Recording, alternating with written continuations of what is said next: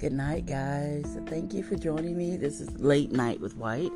I'm your host, CD White, and the holidays are upon us. Pretty soon it'll be Christmas, and all of us who are working hard to that one day, um, you know, after the presents are opened and um, the coffee's been had and the roast beef has been eaten, um, it goes just like any other 24 hour period. Um, but I do want to wish you wellness during the holiday season and focus on yourself and your health and your mental health and encourage you not to stress the things that you cannot control and to be mindful of the things that bring you joy. All right. So, thank you for joining me once again. I am really happy to be here. And, like a lot of you, as I talked to you and reached out and we've communicated, we're all just kind of have like a lot of thoughts swirling. And so your thoughts become my thoughts as I'm thinking about what's going on with you and as I'm sharing what's going on with me. And um, it's just interesting sometimes across intersectionality of life that the things you're being bothered by your friends are also um, suffering with and engaging with. And as you begin having these open conversations that are honest, where they can be, all of a sudden you realize you're not alone. That's the importance, I think, of friendship and communication is that you're not isolated. So, tonight, what is on my mind as I've like just kind of trying to coalesce these thoughts that I've had um, is the ivory tower. So, those of you who are educated, whether you have your your BABS, your MA, MS, we don't whatever, on up to your doctorates, and I know a lot of very educated people, and um, there's nothing so telling as a person speaking from comfort, right? Um, a person who has had um, substantial success in their field, who have acquired all the um, excess of the American dream, and then begin to pontificate to others about what they're doing right, what they're doing wrong, um, to name their place and their holding in society. And I've always found that very um, disheartening and disengaging and um, not woke. if I could use a modern parlance, like um, the very fact that you're comfortable and ensconced in your safety um, somewhat reduces your ability to communicate with someone who's really struggling, right? Um, so, someone who, for instance, has access to mental health care, to say to someone who's, you know, who can't afford the copay, go and get help. You know, those kind of conversations. And um, who expect for you at any given time to have the same values and outlook that they have. I find that very troubling. And probably rooted in some of the most difficult conversations I've had to have with had to have with people about like place. And even within myself, as um, my worldview has changed, as my locus has changed, and um, my safety net has grown a bit wider, I have to constantly check myself on where I'm coming from when dealing with people who may not be as fortunate, right? The great thing for me is that I am so the, the time removed from my my struggle is so short and so brief that the the recall is very easy, right? Um, and there are times when I'm there, like when I have to deal with my issues with my living arrangements and have to deal with maintenance and have to deal with things that you know I'm just like, uh, I why am I having to deal with this? And then I'm reminded of the circumstances in which I'm living that are um, due to you know systematic racism and redlining and um, access to capital and the rising cost of housing and lack of mortgage availability. So all those things come into play that check my reality, right? When I uh, attempt to get on that high horse and it starts to buck a little bit and say, "Eh, you're not quite there, girl," and I'm okay with that. So today, what I was thinking about was both ends of the strata. I have been um, in poverty. I have um, been in comfort. I have been in discomfort, where you're not quite one or the other. Um, and what it reminds me of, and what it calls to mind, is the idea that we all suffer. You suffer on every level in this life. Now, granted, I will um, say that having money eases a lot of suffering. If you're sick in health and you have the money to pay the co-pays and get help and dig, dig, dig and get the assistance you need, it's quite different from um, not being able to see a doctor. So I, I want to um, front load that at the beginning that yes, money makes life easier. That's why people work so hard to acquire it, keep it, maintain it, and steal it, and you know, uh, turn their back on other people's suffering. So I do realize that, but I'm speaking in terms of the way Toni Morrison would describe the suffering. That you know, when you look at someone with wealth who um, hasn't really deserved it. You know, there's no one out there who deserves their wealth. If you look at a Bezos or a Musk or you know any really extremely wealthy person and then look at their background, well, money begets money and begets more money. The rich get richer, the poor get children. So um, it kind of links to scarcity, right? Um, that because of the concentration of wealth and the way wealth is distributed, it limits other people from having real full equitable access to moving up the social status. And I guess when you get to my age, I don't know if I view that pursuit as a worthy goal. Yes, we should all have health care and, you know, stability but we can't do that as singletons, right? We have to do that as a collective. So our social consciousness has to work together to elect people, to vote for laws that are just and, and provide more equity and um, more egalitarian um, prospects for all of us. But in our daily living, in our daily approach um, to wealth and to having, that's quite a different animal. That's quite a different animal. And I don't know anyone who would shake off their self imposed middle class status to support a neighbor.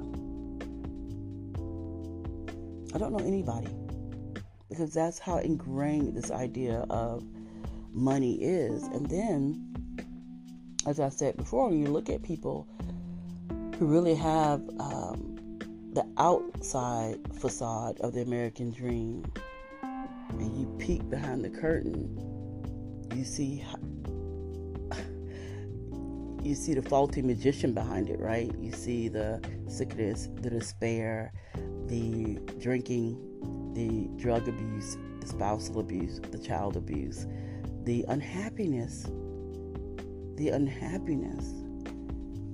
Maybe I'm thinking of this because we're going into the Christmas season where we should be thinking more largely about our fellow man and even ourselves. How can we make ourselves more happy? Because certainly the way that the system is, it doesn't really promote happiness unless that happiness is having more than someone else. If that's happiness, then surely that it could be attained. So I'm reminded of Bigger Thomas and Richard Wright's Native Son. And that beautiful opening scene, you know, beautifully horrific because Bigger has to um, kill a rat. And a rat who turns around and makes his final last stand. And Bigger sees himself in that rat that he eventually crushes with an iron skillet. There's no accident in Richard Wright's words and the images of the iron skillet and the fact that we can superimpose Bigger under that skillet. And then, of course, writ large would be um, his lack of access to the American dream, his utter abject poverty, his mother's disapproval, his failure um, in the society in which he it's hard to imagine him winning. It's hard to imagine him winning. And a young boy who comes to believe that there's no good way to acquire the wealth in this society. There's no good way to do it. And then I think of James Baldwin in his writings and how his stepfather's religious teachings and, um, you know, larger than life presence kind of protected him somewhat from the horrors of racism that Bigger Thomas has to, you know, he has no cover from. He's nude in all the time. So we have these two uh, persons, one, you know, created by Richard Wright, um, but who's an embodiment of a lot of Richard Wright speaks about this, knowing men like Bigger, right? And then we have Baldwin, who is, um, you know, bisexual and black and male and uh, a domineering stepfather, being an outsider in his own home because he wasn't the biological child of this man, the only one who wasn't. And so you get this whole soup of like human chaos. But human chaos is where real life occurs, right? Um, it's where real life takes place. And so we have in Bigger just this warning of rage. This warning of rage. This is a young person who is struggling not to kill himself, is struggling to hold on to something. So he has this hard outer exterior, um, but inside he's quaking. He's quaking. Um, and the sad thing is, no one can, can see that shivering little boy. Even his mother, who loves him but is afraid for him. And then we have in James Baldwin this mighty voice that comes out of his lived experiences to such an extent that he really began to shape the voice for generations to come. When you think about Baraka, when you think about um, you know all these authors who really give um, Baldwin his due as being the father of this new black essence where we speak truth to our lived experiences, right? And we don't flinch from the reality of what we go through, kind of extending on WEB, you know, WEB's um, double consciousness in a way that takes that and puts it back on society, where we're not carrying that big giant burden, we're laying it back on society that creates it. So, what am I getting at? I'm getting at sadness of what not having can do to people. At the falsehood of womanhood and manhood and um, citizen that are created when there's such gaping inequalities.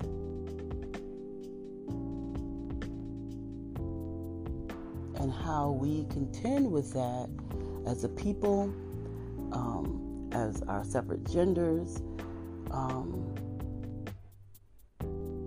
either creates more inequality or seeks to bridge the gap in whatever way we can.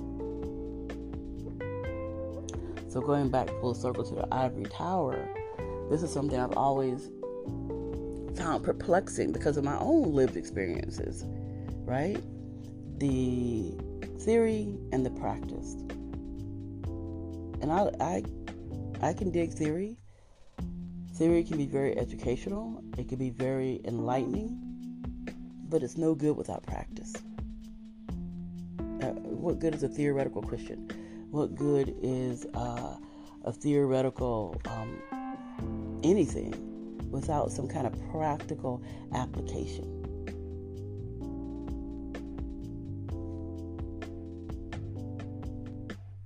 And I think that's the hardest part of this journey we call life is putting what we know to be real and true into practice in a way that becomes meaningful um, for ourselves and for the people we love, and then largely for the world at large, right? We work hard, all of us, every single one of you, at creating ethical, moral children who become adults who have to deal with a world that is so murky. And they have to navigate um, a landscape that is mired with landmines and potholes and even wrong turns.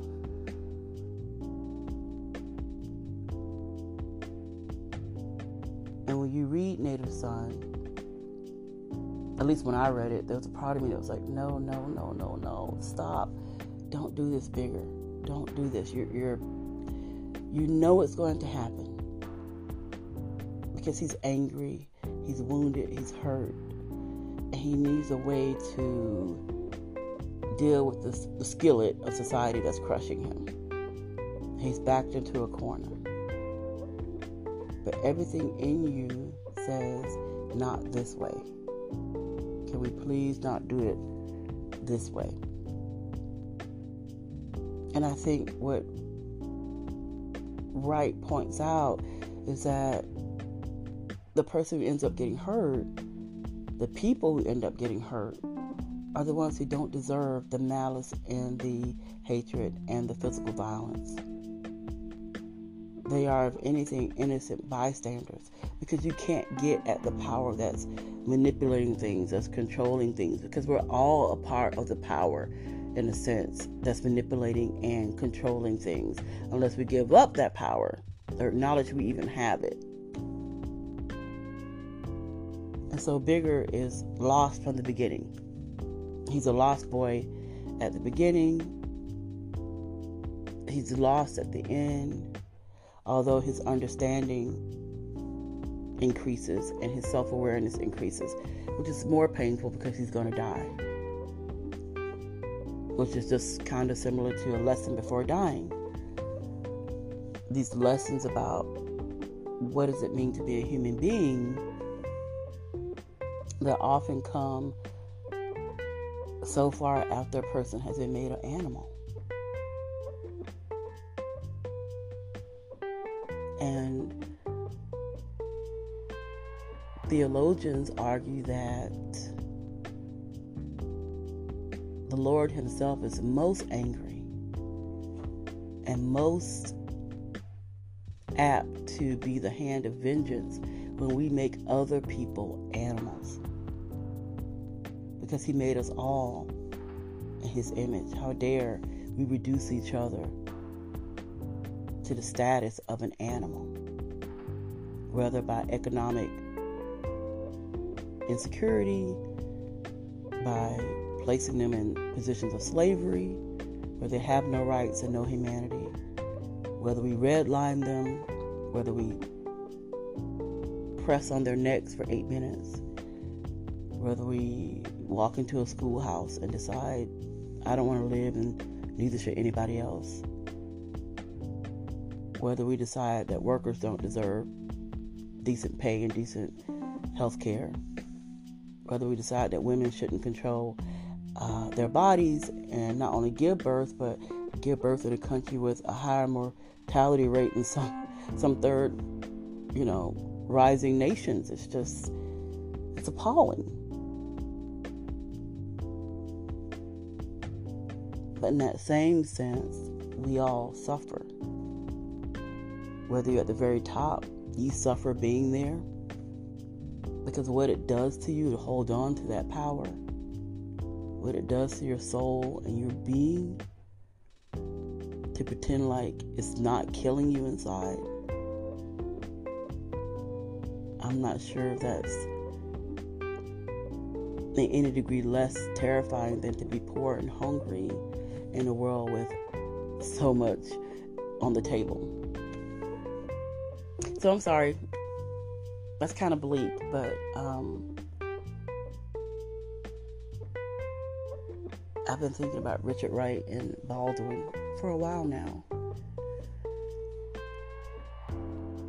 And the good thing about both of these giants is that they really did change things. You cannot read Native Son you cannot read Go Tell It on the Mountain and Notes of a Native Son remain unchanged.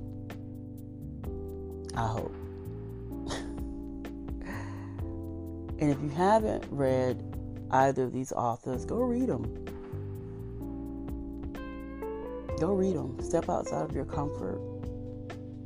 Um, literature is the one way that we get to breathe in the life of somebody else in a safe space, right? Where we can close the book on the the sharp, painful details and then pick it up later. Be good to yourselves.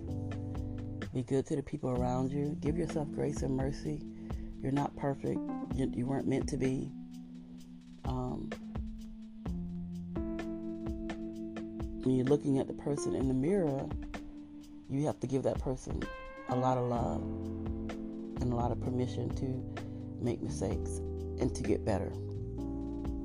And challenge that person to not be afraid of the conflicts within and the conflicts without. Right? The external and the internal. It's okay to be conflicted. It's okay to have moments where we're unsure and trying to cope. That's part of being human. Thank you for joining me. Thank you for listening. And thank you for your comments and suggestions. Keep them coming in. They really do help me have these thought processes.